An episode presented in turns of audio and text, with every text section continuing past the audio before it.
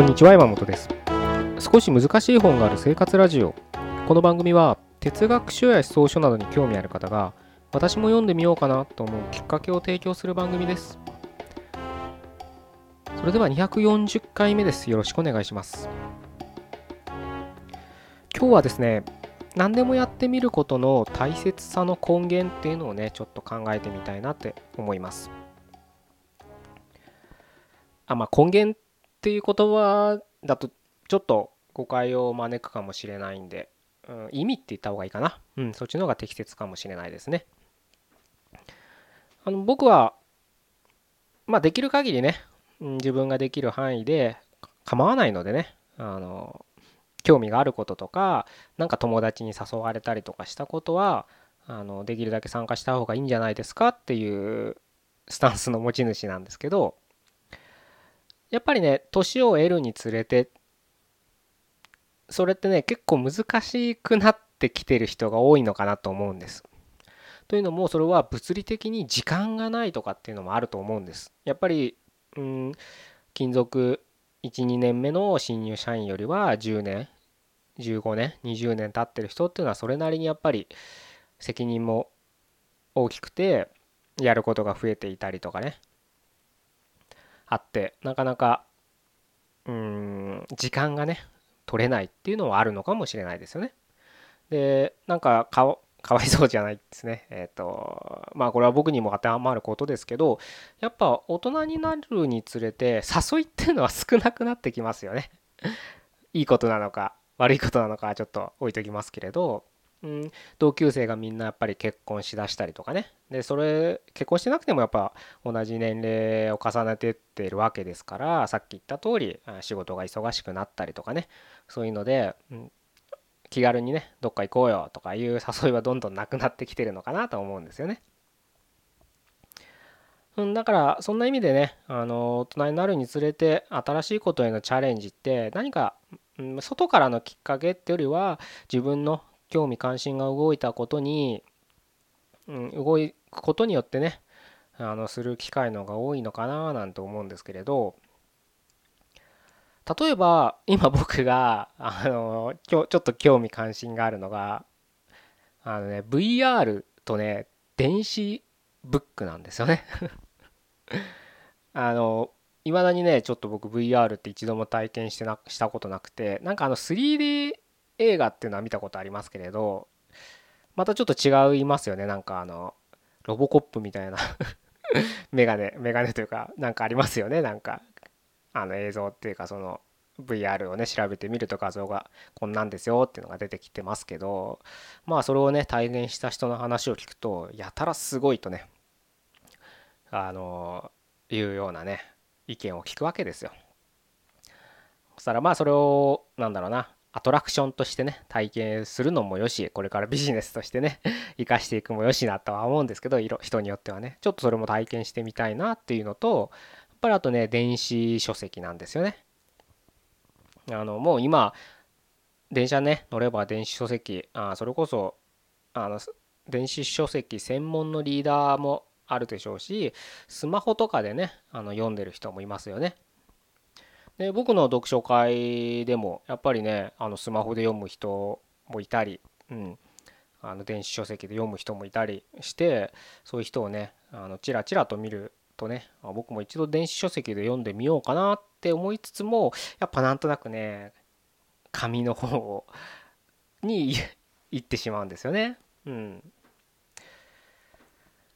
であの何でもね挑戦してみようっていうのは本当こんなことでいいんですよ。こんなレベルで。なんかねあの一人で海外行くとかね。なんかなんだろうな。なんかすごい大それたねことをしろってわけじゃなくて日常ほんと些細なことでいいからあのやってみる。普段自分じゃ絶対行かないようなアーティストのライブに行ってみるとか、うん、アイドルのライブとかね、うん、なんだろうバリバリヘビメタルの ライブだったりとか自分じゃ絶対ね行かないようなもの演歌でもいいですしね、うん、そういったものをちょっとね見てみるっていうのも新しい経験になると思うので、うん、本当そういったレベルでなんかね結果を求めちゃダメなんですよ。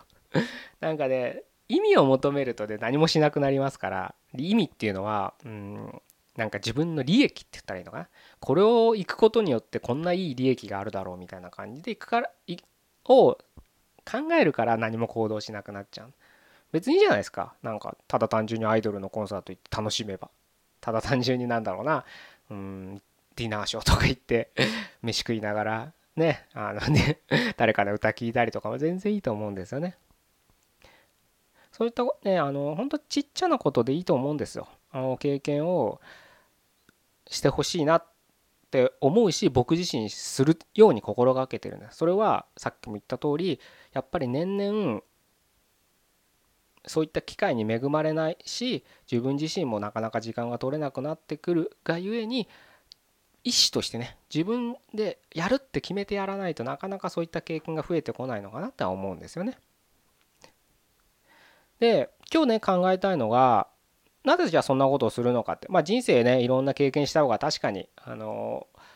自分のね経験値も増えて、うん、面白いんじゃないかって単純に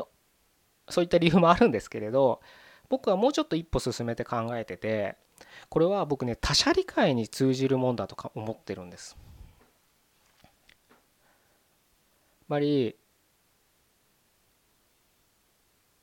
自分じゃ理解できない趣味とか持ってる人いるじゃないですか。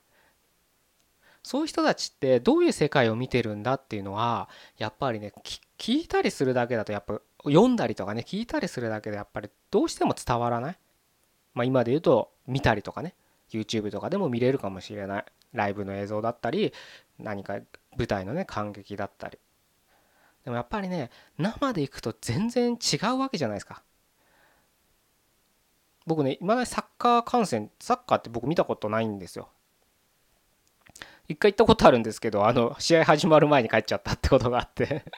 あのちょっと見そびれたことがあるんですけれど、うん、そういうのもやっぱり生でねあのスポーツを見るっていうのとテレビで見るっていうのは全然違うのと一緒で何するにしても自分で経験するってことはそのそういったものに熱中してる人たちの世界観を共有できるってことなんですね。それはすごく大切なことですよね。これね逆の立場で置き換えたらいいんですよ。自分がなんか好きな何か趣味があったとしてそれと同じ共通言語で話せる人とはやっぱり話弾むじゃないですか。なんか距離詰められますよねその時点で。でそれだけでその場がちょっとあの空間が変わったりするわけです。まあ、時間が早く経つって言ってもいいですしね男女関係だったら恋愛関係が進むって言えるかもしれないしねビジネスだったらビジネスの何か思想が想というかね良好にことが運ぶこともあるかもしれないですしね。うん。そういった僕はね意味があるな意味があるなっていうか、うん、結局他者理解ってところに通じるんじゃないかなというふうに思うんですよね。もちろんこの世界に全部経験できるわけないですよ。無数に無限にありますからね。だから何度も言うように自分のできる範囲でいいんですけれどそれをちょっとちょっとずつちょっとずつね積み重ねていただくことによって、うん、自分がね見てた世界だけじゃない他の世界にも触れれるしその世界を見てる人とも何か何かが共有できる可能性が高まりますよね。僕はねあの自分の父親とか見てて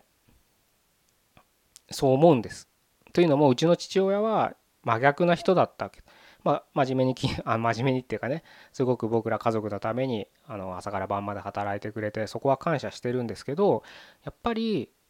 他に趣味っていうものを持ってない気お酒ぐらいしか趣味がない気がするんですね。だからうんあのどんどん年を得るにつれてやっぱりかたくなに自分の世界観しか持っていない。だそのでどんどんどんどんそれは狭まってくるわけですよどんどん。周りは動いてるのに自分は動かないわけですから。そうするとやっぱりとてもね窮屈そうに見えるんですよね。見えてたんです子供心に。でまああのね10代思春期の頃はああいう大人になりたくないの一番の身近な存在が親ですよね。そう思った時にじゃあこういう大人にならないためにはどうしたらいいんだろうっていろいろ考えてた上で今の結論としてはうんいろんなことを経験するしか術はないんじゃないかなっていうところにあるんですよね。これがねうちの父親だけが特段ねそういう人物だったっていうなら 特例でいいんですけど多分世の中の大人大半そうですよね。ほとんどが多分そういう人たちばっかだと思うんです。だからあえて意思を持って時間を作って新しい経験をしてほしいなっていうふうに思いますね。まあ僕もね微力ながらそういった新しい場ということでね今は定期的に読書会をね開催してますので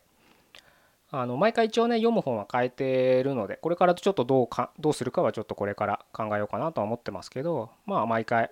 新しい本をねなるべくねあの取り上げて、うん、行きたいなっていうふうには思ってるのでまあその意味では毎回毎回あの場は変わってるのでね。